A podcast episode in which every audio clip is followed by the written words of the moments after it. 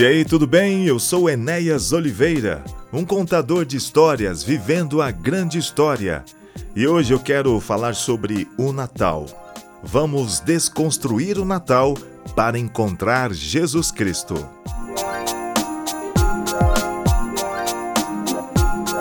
Antes de mais nada, vamos ao texto bíblico que está em Lucas capítulo 2.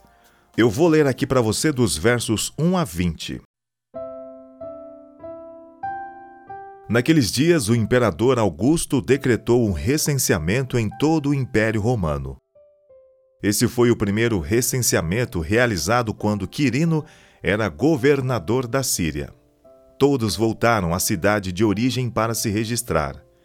Por ser descendente do rei Davi, José viajou da cidade de Nazaré da Galiléia para Belém, na Judéia, terra natal de Davi, levando consigo Maria, sua noiva, que estava grávida. E estando eles ali, chegou a hora de nascer o bebê.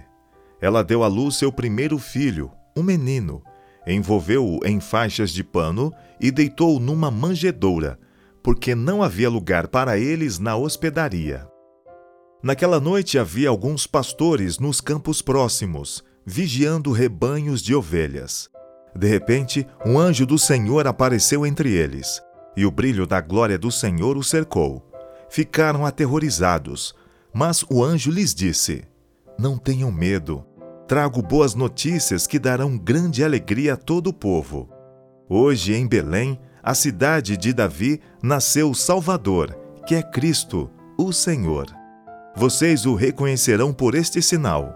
Encontrarão o bebê enrolado em faixas de pano, deitado numa manjedoura. De repente, juntou-se ao anjo uma grande multidão do exército celestial, louvando a Deus e dizendo: Glória a Deus nos mais altos céus e paz na terra àqueles de quem Deus se agrada. Quando os anjos voltaram para o céu, os pastores disseram uns aos outros: Vamos a Belém para ver esse acontecimento que o Senhor nos anunciou. Indo depressa ao povoado, encontraram Maria e José e lá estava o bebê deitado na manjedoura. Depois de o verem, os pastores contaram a todos o que o anjo tinha dito a respeito da criança, e todos que ouviam a história dos pastores ficaram admirados. Maria, porém, guardava todas essas coisas no coração e refletia sobre elas. Os pastores voltaram, glorificando e louvando a Deus por tudo que tinham visto e ouvido. Tudo aconteceu como o anjo lhes havia anunciado. Li para você aqui Lucas capítulo 2, dos versos 1 a 20. Bem, aqui começa o nosso episódio, e aqui em Lucas capítulo 2, versos 1 a 20, que eu acabei de ler para você, nós temos a história do nascimento de Jesus, conforme é registrado aqui pelo evangelista Lucas. É ele que dá mais detalhes quando ele registra alguns fatos relacionados a Zacarias, o pai de João Batista, e a própria gravidez da mãe de João Batista. João Batista que foi aquele que preparou o caminho para Jesus Cristo. Mas quando a gente lê sobre a história dos anjos, a ida de José com Maria por causa a Belém, por causa do recenseamento, vem em nossa mente todas aquelas figuras, todas aquelas imagens que exatamente nessa época é anunciada, é mostrada, é propagada aos, ao, aos montões é, pela mídia de um modo geral. É, você vai num shopping center, agora há pouco acabei de vir do, do shopping center e está lá árvore de Natal, um presépio ou coisa parecida.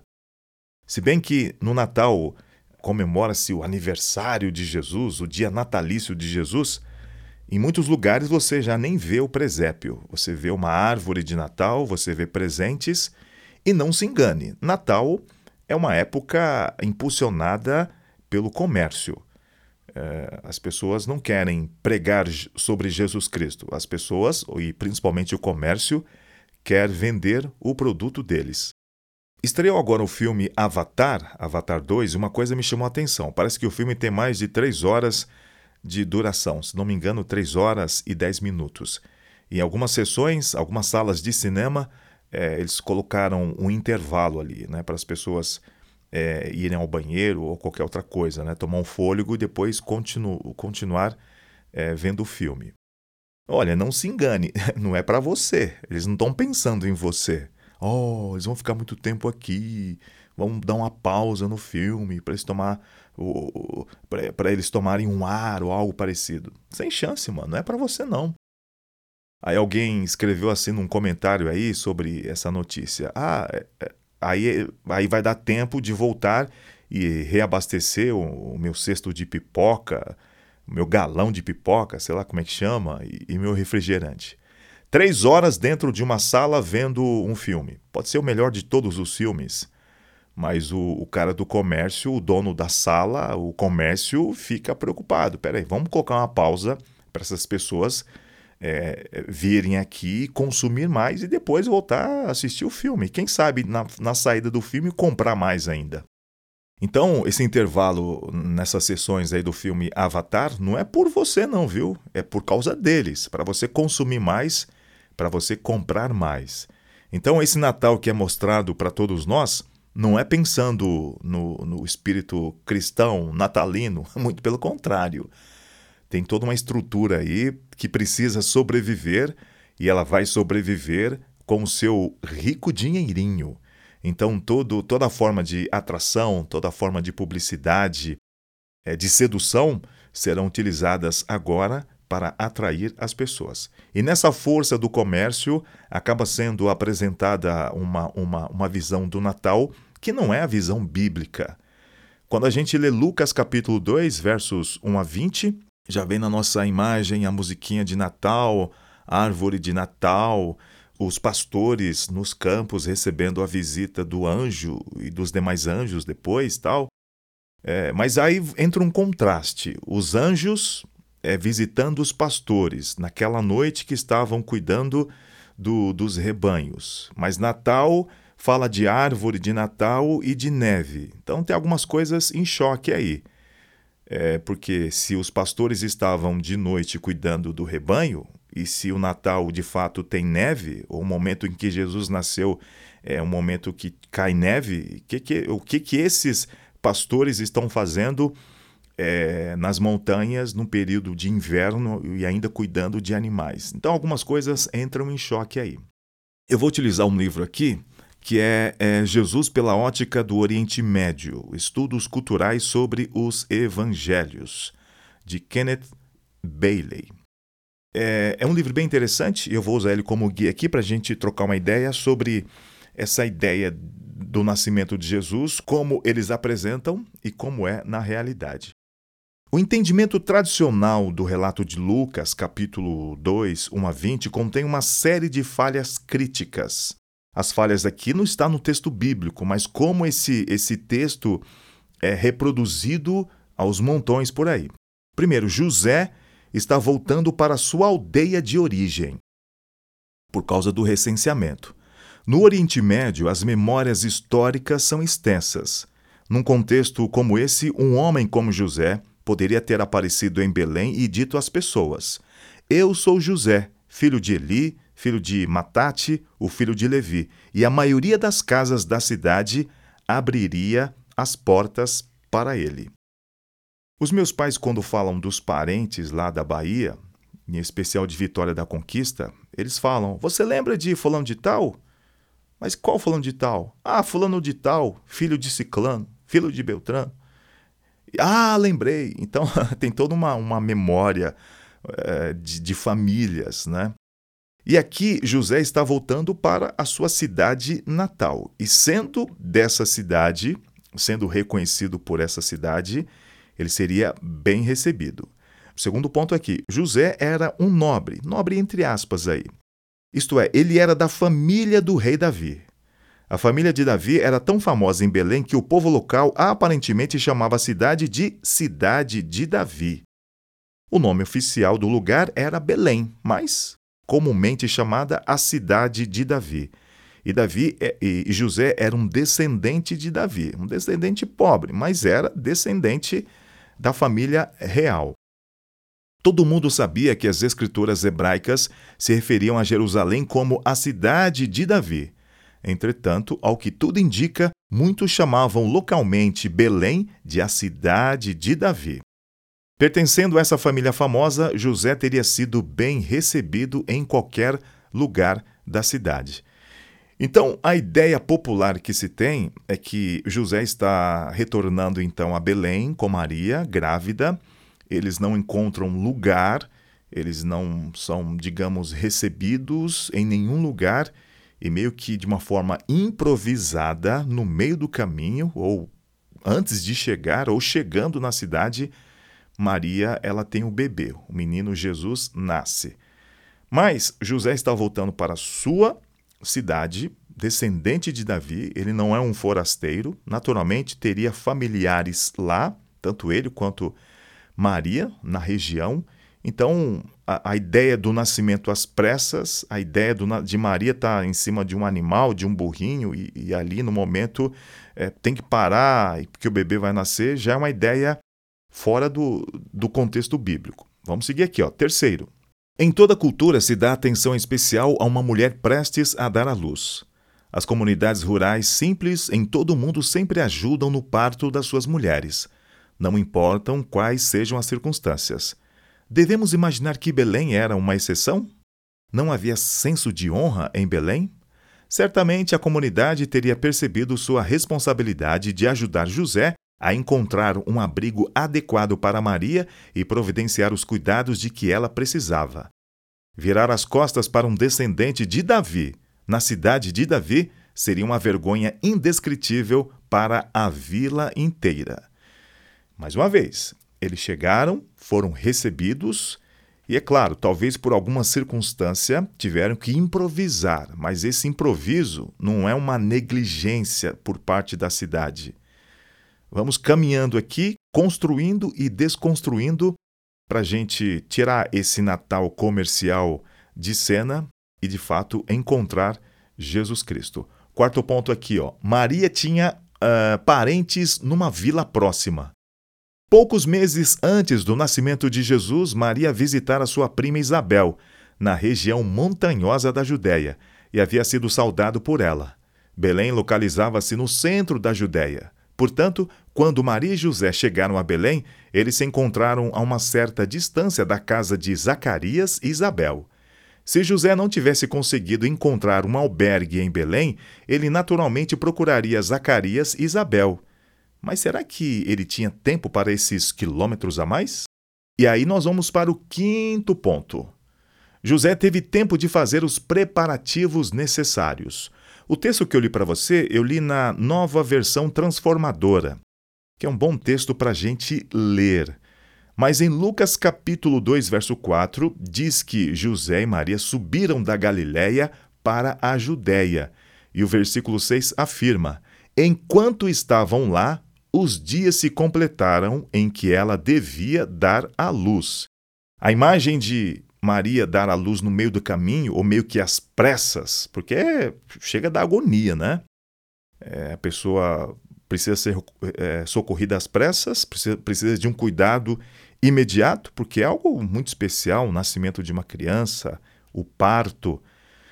Mas o texto diz que eles chegaram lá, se completaram os dias. Então José teve tempo, sim, de preparar, de fazer os preparativos necessários. E se fosse o caso, é, poderiam procurar a casa de Isabel é, e Zacarias, mesmo que fosse a alguns quilômetros. Eles tinham tempo para isso. É, concluindo essa primeiríssima parte aqui, ó. O cristão comum pensa que Jesus nasceu na mesma noite em que José e Maria chegaram na cidade. Por isso, a pressa e a disposição de José para aceitar qualquer tipo de abrigo, mesmo um estábulo. E é assim que as encenações tradicionais do Natal reforçam essa ideia dia após dia, ou melhor, ano após ano. Mas eu tenho percebido que a gente vai se distanciando da figura de Jesus. Em tempos passados, o menino Jesus estava ali, no estábulo, palha, os animais, os magos, o José, a Maria, de repente alguma figura de anjo, aquela visão bem católica, mas até isso tem desaparecido dos, dos, dos presépios, né, dos, das decorações natalinas. é, destacam-se aí a árvore, os presentes, a iluminação e só. E vai lá e compra, gasta. Se você não vai comprar para você, dê presente para o outro. Não tem nenhum problema em você aproveitar o final do ano. Muitos têm lá as suas férias, 13 terceiro, algum benefício. E não tem nenhum problema você gastar, comprar e aproveitar esse período de festa de Natal para você comprar o que você precisa, o que você gosta, o que você quer, ou presentear alguém. Mas já que estamos falando de Natal e Natal vai lembrar do nascimento de Jesus, é isso que nós estamos querendo fazer aqui, que eu quero fazer aqui com você. Desconstruir tudo isso aí para encontrar Jesus Cristo. Mas de onde vem essa ideia do nascimento às pressas? É, vamos lá. Vamos seguir aqui o livro de Kenneth Bailey, é, Jesus pela ótica do Oriente Médio. Eu estou aqui na página 28. O texto bíblico não especifica quanto tempo o casal passou em Belém antes do nascimento do menino. Mas certamente houve tempo suficiente para encontrar acomodações adequadas ou para procurar a família de Maria. Esse mito da chegada à tarde da noite com a iminência do nascimento está tão enraizado na mente popular cristã que é importante investigar sua origem. Mas de onde vem essa ideia? A fonte dessa interpretação errada se originou cerca de 200 anos depois do nascimento de Jesus, quando um cristão anônimo escreveu um relato ampliado do nascimento de Jesus que sobreviveu ao tempo e se chama Proto-Evangelho de Tiago. O Tiago da Bíblia não tem nada a ver com isso. O autor não era judeu e não conhecia a geografia da Palestina nem a tradição judaica. Nesse período, muitos escreviam livros e atribuíam a autoria a pessoas famosas. Agora, uma característica desses livros é que eles são muito fantasiosos, tem muita fantasia. Então, esse livro é um apócrifo. Em grego, apócrifos quer dizer oculto. O livro tem algum valor histórico, mas não tem um valor bíblico, não tem um valor enquanto palavra de Deus, revelação de Deus. Porque, naturalmente, ele vai ser datado cerca de 200 anos depois de Cristo. Não é escrito por ninguém do círculo dos discípulos, dos discípulos de Jesus, ou próximo ao, ao, ao, ao círculo de Jesus, dos discípulos, como no caso de Lucas. E o que ele escreve acaba entrando em contradição com o, os demais textos da Bíblia. Então, é, em, enquanto é, é, revelação de Deus, ele é totalmente rejeitado. Pode ter algum valor histórico, cultural até, mas enquanto Bíblia, revelação de Deus, ou desenvolver uma doutrina cristã, uma doutrina bíblica nos apócrifos, é um grande erro. E aí você vai entender o que seria esse grande erro. Jerônimo, o famoso erudito latino, o atacou, assim como fizeram muitos outros papas. Foi redigido em grego, mas traduzido para o latim, o siríaco, o armênio, o georgiano, o etíope, o copta e o eslavônico antigo. O autor, sem dúvida, tinha lido as histórias do Evangelho, mas ele, ou ela, não conhecia a geografia da Terra Santa. Esse ele ou ela é interessante. Então você precisa ler na internet, aí você acha aí o Evangelho é, segundo Tiago, o proto-evangelho de Tiago, você vai encontrar e aí você vai entender como se desenvolveu o culto a Maria, a devoção a Maria. Isso é bem interessante. Nesse romance, por exemplo, o autor descreve a estrada entre Jerusalém e Belém como um deserto. Não é um deserto mas sim uma terra bem fértil. Segundo essa narrativa, quando o casal se aproximava de Belém, Maria disse a José: aspas, José, desça-me do burro, pois a criança está pressionando para nascer. Fecha aspas. Atendendo ao pedido, José deixa Maria numa caverna e corre para Belém a fim de encontrar uma parteira. Depois de ter visões fantasiosas pelo caminho, José retorna com a parteira.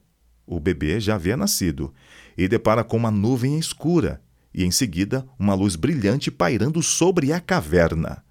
Uma mulher de nome Salomé aparece do nada e encontra a parteira que lhe diz que lhe diz que uma virgem deu à luz e ainda continua virgem. Salomé manifesta dúvidas sobre esse prodígio e por isso sua mão fica leprosa. Após um exame, a afirmação de Maria se justifica. Alguém foi lá. Alguém foi lá conferir, né? Então o anjo subitamente se põe diante de Salomé e lhe diz para tocar a criança. Ela toca e a mão doente é milagrosamente é, curada. E aí o texto vai seguindo com muitos detalhes fantasiosos.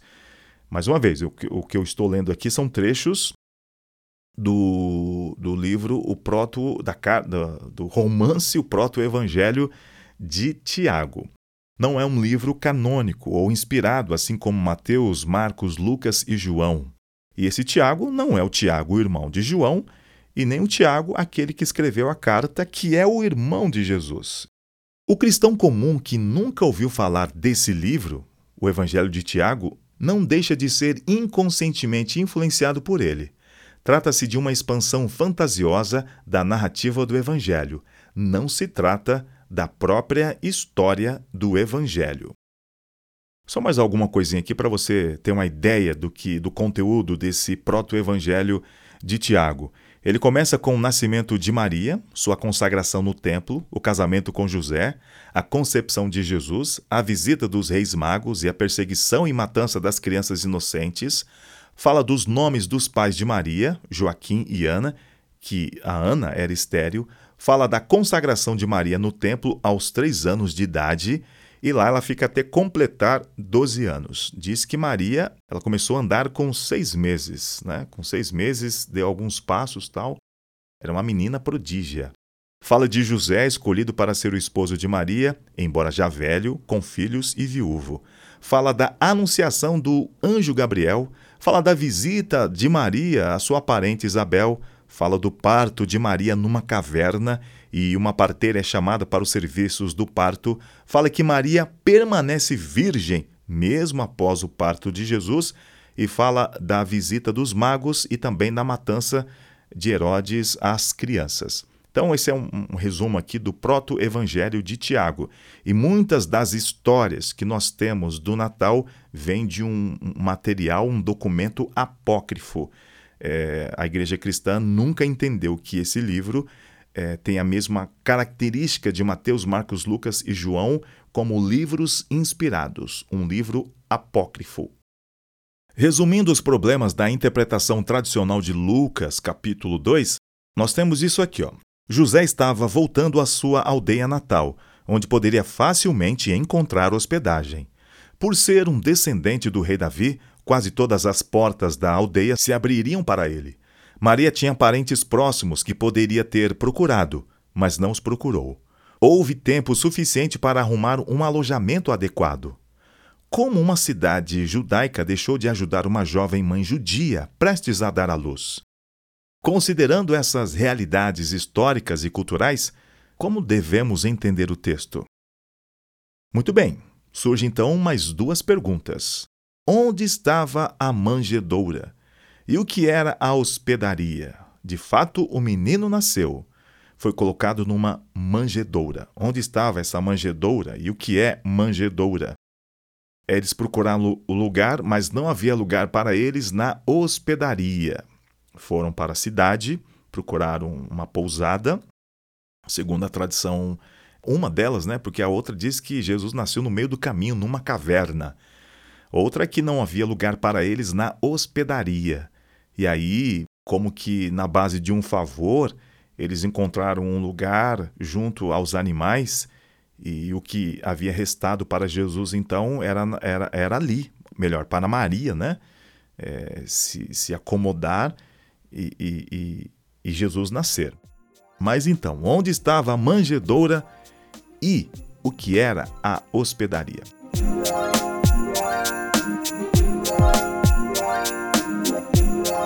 Para a mente ocidental, a palavra manjedoura invoca as palavras estábulo ou celeiro com estábulo anexo. Mas não é isso nos vilarejos tradicionais do Oriente Médio. Na parábola do rico insensato, lá em Lucas capítulo 12, versos 13 a 21, há menção de depósitos, mas não de celeiros.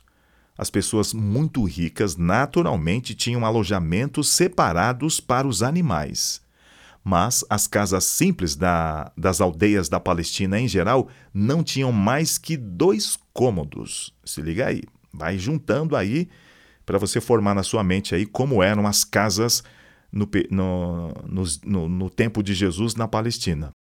Desses dois cômodos, um deles era exclusivamente para os hóspedes. Esse cômodo podia ser anexado ao fim da casa ou ser um quarto para profetas, como naquela história de Elias, lá em 1 Reis, capítulo 17, verso 19. O cômodo principal era o cômodo da família, onde toda a família cozinhava, comia, dormia e vivia. A extremidade do cômodo próximo da porta ou tinha o piso rebaixado cerca de um metro em relação ao restante desse aposento, ou era cercada com madeira pesada. Presta atenção agora. Toda noite, os animais da família, como a vaca, o burro e algumas ovelhas, eram conduzidos para essa área. Que área? É uma área próxima da porta é, que tinha o piso rebaixado ou era cercada com madeira pesada, dentro da casa. E todas as manhãs os mesmos animais eram levados para fora e amarrados no pátio da casa. Assim, o estábulo dos animais seria limpo durante o dia. Essas casas, elas existiram desde o tempo de Davi até meados do século XX. Agora se liga aqui em mais alguns detalhes da casa. O cômodo da família tem uma ligeira inclinação na direção do estábulo, o que facilita a varrição e a lavagem do local. A água e a sujeira escorrem naturalmente para baixo, para o espaço dos animais, e podem ser varridos para fora da porta. Se a vaca da família tivesse fome durante a noite, podia se levantar e comer nas manjedouras do piso do cômodo. As manjedouras para ovelhas podiam ser de madeira e colocadas no chão do piso inferior. Entendeu aí? Dois cômodos, um cômodo para hóspedes e um cômodo principal ali para a família, em alguma extremidade da casa, rebaixado ou cercado com uma cerca, o lugar que ficava ali, de repente, o animalzinho para extrair o leite, a vaca, o burro, um animal de carga, um animal de transporte. As casas mais simples. Mas vamos seguir aqui para a gente desconstruir essa ideia de que não havia lugar para Jesus nos, nas pousadas, a, a cidade estava cheia. A gente acaba criando na nossa imagem uma coisa idiota até, né? É, no período de Natal, aqui nos nossos dias, você vai no shopping, está cheio, você vai no Brás, está cheio, você vai na, na, na 25 de março, lotado. E a gente transporta isso para o nascimento de Jesus, né? Porque é Natal aqui, então esse foi o primeiro Natal. E a cidade lá estava cheia, mas, o objet... mas a ideia era que as pessoas precisariam voltar para a sua cidade natal para fazer o recenseamento. Esse recenseamento tinha como objetivo é, ver homens né, é, é, em idade para o, o, o, alistamento militar ou a questão do, dos, dos, impostos. As pessoas deveriam declarar o que tinham ou se acrescentou mais bens né, e aí poderia é, aumentar os impostos. Eu moro aqui em Cotia. É, ano passado morei em Pilar do Sul, na região de Sorocaba, mas na época de, de eleições eu volto lá para a Zona Leste para é, cumprir o meu dever de cidadão e votar. E quando eu retorno lá para a Zona Leste, para a região de São Mateus, na quebrada da ZL, é, eu vejo muita gente. Gente que, da minha época da, da escola, de, do, do ensino médio, ensino fundamental, que, que retornam também para vo votar, depois elas voltam para suas casas em outras cidades em outros locais. Então, o fato de talvez não haver lugar para eles é porque tinha outras pessoas é, se dirigindo para a pequena cidade também para cumprir a ordem do recenseamento. Deixa eu citar aqui alguns exemplos para a gente ficar mais. É, é, para a gente desenhar melhor aqui essa ideia de casa, de manjedoura, os animais dentro da casa. Esse estilo de casa tradicional se enquadra naturalmente na história do nascimento de Jesus. E também está implícito em histórias do Antigo Testamento. Você liga aqui, ó. Em 1 Samuel, capítulo 28, Saul, hospedado na casa da médio de Endor, recusava-se a comer. A médium então pegou um novilho cevado que tinha na casa.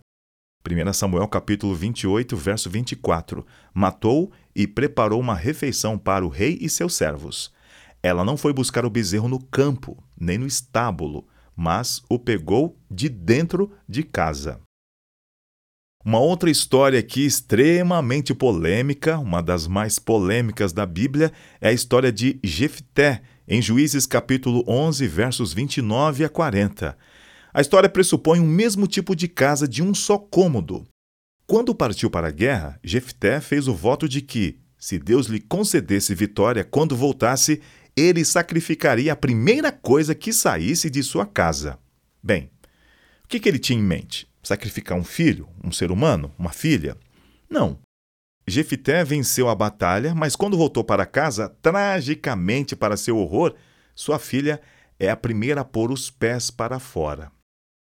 É bem provável que ele tenha voltado bem cedo e esperava que um dos animais saísse do cômodo em que passara a noite com os demais. O texto não está contando a história de um homem cruel. O leitor é obrigado a supor que jamais passara pela cabeça de Jefté que um membro de sua família ia sair primeiro. Só com esse pressuposto é que a história pode fazer sentido. Mas não vou me alongar aqui na, na história de, de Jefté. Ela merece um capítulo à parte um capítulo à parte, é claro, dentro do contexto também do livro de Juízes, um livro bem interessante para a gente trocar uma ideia. Mas a questão é que dentro da casa tinha uma parte dedicada para os animais. E quando ele volta, ele pensou: o primeiro que tiver saído, que tiver amarrado lá de fora, é esse que eu vou sacrificar é, em gratidão a Deus pela a vitória. E de fato ele foi e venceu. Essas mesmas casas simples também aparecem no Novo Testamento. Em Mateus capítulo 5, versos 14 e 15, Jesus diz: Ninguém que acende uma lâmpada a coloca debaixo de um cesto, mas num velador, e assim ilumina todos que estão na casa. Nesse exato momento que eu estou gravando aqui esse episódio, estou no meu escritório. Escritório, estúdio, biblioteca é aqui. Então, tem uma área de serviço, eu estou do lado da área de serviço, preciso atravessar para ir à cozinha, da cozinha uma, uma porta para a sala de jantar, depois sala de jantar, sala de estar. Então as casas são divididas, né? Aí tem uma escada, os quartos acima, garagem eu tenho que descer ao nível da rua. Então as casas são divididas. Então se ilumina lá a sala de estar, eu não consigo ver. Então eram casas simples, bem simples. Hoje as casas são mais, mais complexas até. Basicamente dois cômodos e um reservadinho aí para os animais. Lembre-se aí de, de Jefité. O que sair eu vou sacrificar. Jamais ele pensou no ser humano, na filha. Ele pensou no animalzinho que sairia. Então, quando Jesus fala de, de se colocar é, uma lâmpada é, numa casa para iluminar a todos, obviamente ele está pensando em uma casa típica de aldeia, com um cômodo só. Se uma única candeia ilumina todos na casa, essa só pode ter um cômodo. Agora tem um outro exemplo em Lucas capítulo 13, versos 10 a 17, quando Jesus curou no sábado uma mulher que era encurvada e não conseguia endireitar-se de modo algum. Jesus a chamou e disse: Mulher, está livre, literalmente desamarrada da tua enfermidade. O chefe da sinagoga ficou zangado porque Jesus havia trabalhado no sábado. Olha aí a hipocrisia, né? E Jesus responde: Hipócritas! No sábado, cada um de vocês não desamarra da manjedoura o seu boi ou o jumento para levá-lo a beber água? É o verso 15 de Lucas capítulo 13. O que ele quis dizer é: Hoje, no sábado, vocês desamarraram um animal. Eu desamarrei uma mulher. Como vocês podem me culpar? O texto relata que todos os seus adversários ficaram envergonhados. Então, Jesus literalmente desamarrou uma mulher da enfermidade. E aí disseram que Jesus estava trabalhando no sábado. E aí Jesus retruca que todo sábado eles acordavam de manhã, iam lá na parte da casa e desamarravam o animal. Então Jesus não podia curar uma mulher, um ser humano, mas eles podiam desamarrar os animais deles daquela parte da casa e colocá-los para fora para a limpeza ali daquela parte e cuidar dos animais fora de casa. Deixa eu ler aqui uma, uma, uma, conclusão de William Thompson, um missionário erudito presbiteriano de língua árabe que viveu na metade do século XIX e que observou as casas de aldeia em Belém. Ele escreveu, aspas, Minha impressão é que o nascimento ocorreu realmente numa casa comum de algum camponês e que deitaram o bebê numa das manjedouras que ainda são encontradas em casas de agricultores da região.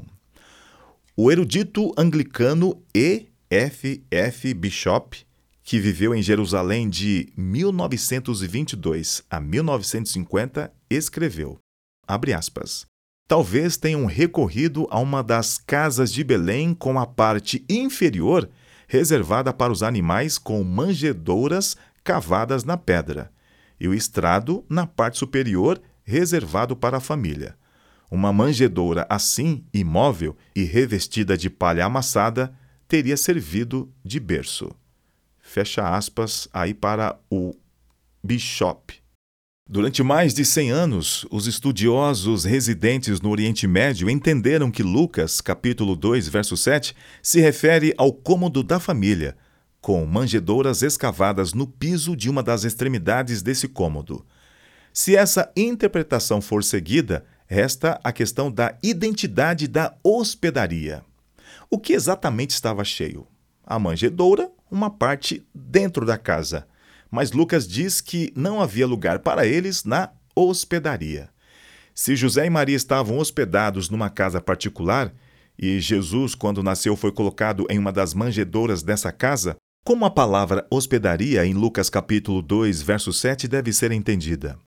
A maioria das traduções afirma que, depois de nascer, a criança foi deitada em uma manjedoura, porque não havia lugar para eles na hospedaria. É como se tivessem sido rejeitados pelo povo de Belém. Mas será que realmente isso ocorreu?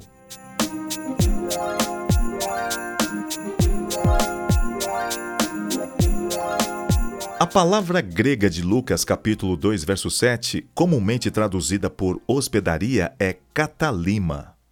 Não é a palavra em geral empregada para designar uma hospedaria comercial.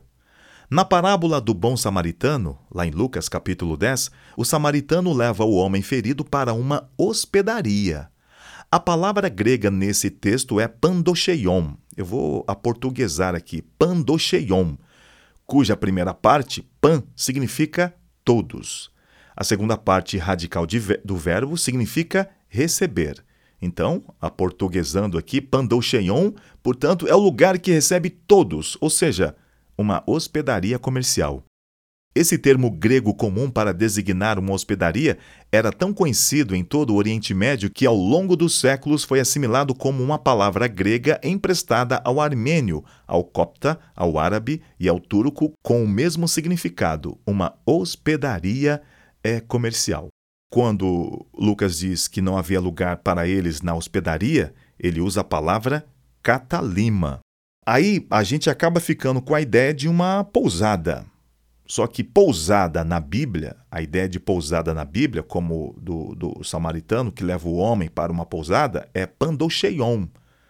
A palavra grega é pandocheion e não catalima. Se Lucas esperava que seus leitores entendessem que José foi rejeitado por uma hospedaria, ele teria usado a palavra pandocheion, que significa claramente hospedaria comercial. Em Lucas capítulo 2, verso 7, porém, o que está o que estava lotado era uma catalima. Mas então, o que significa essa palavra catalima? Em seu sentido literal, catalima significa simplesmente um lugar para ficar e pode se referir a muitos tipos de abrigo. As três opções para essa narrativa são hospedaria, a tradução mais conhecida, casa ou quarto de hóspedes. Vamos aqui em Lucas capítulo 2, versos 10 a 12. Olha só. Quando vocês entrarem na cidade, um homem carregando um pote de água vai encontrar vocês. Sigam-no até a casa em que ele entrar e digam ao dono da casa: O mestre te pergunta: Onde fica o quarto de hóspedes? Catalima. Onde vou comer a Páscoa com os meus discípulos? e ele lhes mostrará uma grande sala superior, o cenáculo, uma grande sala superior mobiliada. Façam ali os preparativos. Lucas capítulo eh, 22, versos 10 a 12. Então, o quarto de hóspedes, né, um lugar, uma sala superior, é Catalima. Muito bem, vamos ver se a gente consegue concluir esse ponto aqui. Aqui a palavra-chave Catalima é definida como uma sala superior, que, que é, sem dúvida, um quarto de hóspedes de uma casa particular. Esse significado preciso faz todo sentido quando aplicado à história do nascimento, do nascimento de Jesus. Em Lucas capítulo 2, verso 7, o evangelista diz a seus leitores que Jesus foi colocado em uma manjedoura, no cômodo da família, pois naquela casa o quarto de hóspedes já estava ocupado, talvez com outras crianças, com outros bebês. Aqui no livro Jesus pela ótica do Oriente Médio, na página 35, o autor cita Alfred Plummer e ele dá uma, um comentário aqui interessante para Catalima. Ele diz, abre aspas para Alfred Plummer. É um pouco duvidoso que a conhecida tradução na hospedaria esteja correta. É possível que José tenha dependido da hospitalidade de algum amigo em Belém, cujo quarto de hóspedes, porém, já estivesse ocupado quando ele e Maria chegaram. Então a ideia é que eles adaptaram a situação para Maria, que estava grávida, em, em vias de receber o menino Jesus. Então adaptaram um lugar ali. Quando o menino nasceu, colocaram o bebê ali numa manjedoura. Agora, partindo aqui para a conclusão dessa, desse episódio, Desconstruindo o Natal para Encontrar Jesus Cristo, nós precisamos considerar é, a figura dos pastores, porque os primeiros a receber a notícia do nascimento de Jesus são os pastores que à noite estão ali cuidando dos, dos, dos seus rebanhos. Os pastores na Palestina do primeiro século eram pobres e as tradições rabínicas os rotulam de impuros. Existiam algumas listas, pelo menos cinco listas, né, de profissões que um pai não deveria incentivar o seu filho a seguir. Dessas cinco listas, em, em três delas aparecem a profissão de pastor. Eram as profissões desprezíveis, né, que os judeus é, não curtiam muito, não. Eles eram acusados de de trapaças e tinha o incômodo pelo fato deles levarem os seus rebanhos para pastar em propriedades particulares. Eles cuidavam de algo muito importante para a cultura judaica, para a vida judaica, mas não eram bem vistos, tratados como injustos e não dignos de confiança. Agora, o que eles pensavam durante essa noite? Nessa noite que eles estavam ali é, eles eram vistos como não confiáveis, mas o que, que eles estavam pensando ali? A escritora Ellen G. White, no livro de, é, Desejado de Todas as Nações, ela escreve que nas horas caladas conversavam entre si acerca do prometido Salvador e oravam pela vinda do rei ao trono de Davi. Deixa eu ler mais um trecho aqui do livro, do capítulo, né? A história do nascimento de Jesus, na página 37 no livro Jesus pela ótica do Oriente Médio. Os anjos previram essa inquietação e disseram aos pastores que eles encontrariam o bebê envolto em panos, o que os camponeses, como os pastores, faziam com seus bebês recém-nascidos. Além disso, os anjos disseram que ele estava deitado em uma manjedoura, isto é, eles iam encontrar o menino Cristo em uma simples casa camponesa como a deles. Ele não estava na mansão de um governador, nem na sala de convidados de um rico comerciante, mas numa casa simples de dois cômodos, igual a deles. Isso era boas novas de fato. Provavelmente não se diria a eles: Pastores impuros, vão embora! Depois que eles é, confirmam de fato o que aconteceu, a Bíblia diz que eles depois voltaram louvando a Deus por tudo o que tinham visto e ouvido. A palavra tudo, obviamente, incluía a qualidade da hospitalidade que testemunharam quando chegaram. Sem dúvida, eles encontraram a família sagrada em acomodações perfeitamente adequadas, não em um estábulo sujo. Outros pontos finais aqui. As pessoas do Oriente Médio têm enorme capacidade de tratar seus hóspedes com honra.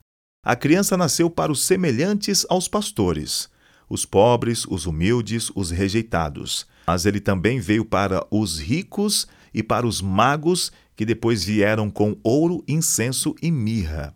Preste atenção, os magos vieram depois, bem depois, porque tem um detalhe aqui. Quando Jesus nasceu, ele precisaria, depois de alguns dias, ser apresentado ao templo. E era necessário um sacrifício, um sacrifício de gratidão a Deus. Porque lá no Egito, quando eles saíram do Egito, Deus livrou os primogênitos judeus e feriu o Egito, os primogênitos do Egito. Então eles deveriam oferecer um, um sacrifício de gratidão, porque o menino que nasceu era um menino homem, um primogênito, um menino. Mas eles não tinham dinheiro para o sacrifício. Então eles ofereceram dois pombinhos. Era um sacrifício simples, era o que eles podiam é, é, oferecer. Aí você pensa assim: peraí, mas quando o menino nasceu, os, os magos não vieram lá levando ouro, umas coisas valiosas? E por que, quando foram oferecer o sacrifício, eles não tinham dinheiro?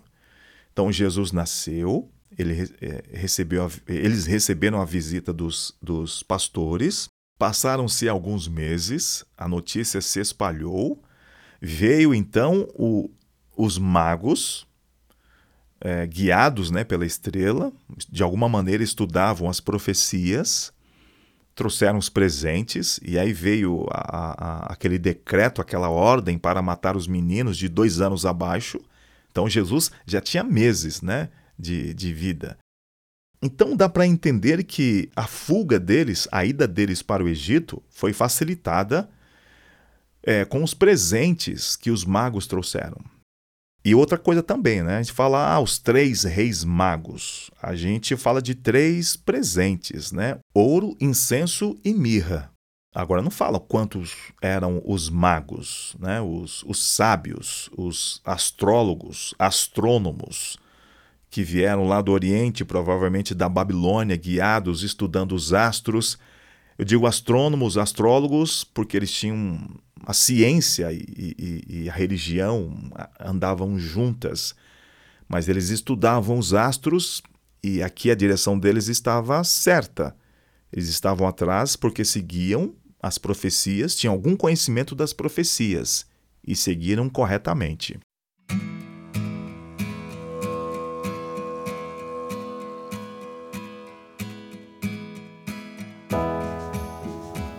Muito bem, concluindo aqui esse episódio. Observar a história por esse ângulo remove as camadas de mitologia na interpretação que se acumularam sobre a narrativa do nascimento de Jesus. Jesus nasceu em uma casa simples de dois cômodos de um vilarejo como as que o Oriente Médio conhece há pelo menos 3 mil anos. Sem dúvida, precisamos escrever nossas peças natalinas, porém, ao reescrevê-la, a história se enriquece, não empobrece.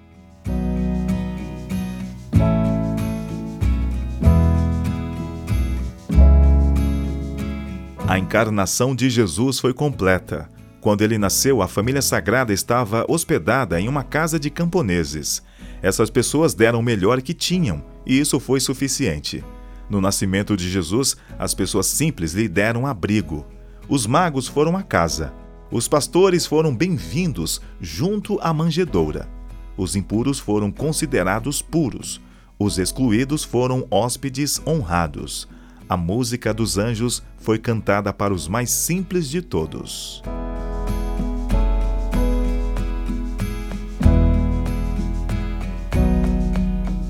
Ponto final em mais um episódio e o meu agradecimento por você ter chegado até aqui e me acompanhado nesse ano de 2022 nesses episódios aqui do podcast Enéas Oliveira. No próximo ano teremos muito mais episódios e enquanto os próximos episódios e o novo ano não chega, acesse o podcast Enéas Oliveira nas principais plataformas. Deixe seu like, estrelinha, coraçãozinho, compartilhe e fale desse podcast de um pastor contador de histórias nas suas redes sociais. Eu sou Enéas Oliveira, pastor adventista na cidade de Itapevi, São Paulo, um contador de histórias, convidando você para o grande desfecho da história.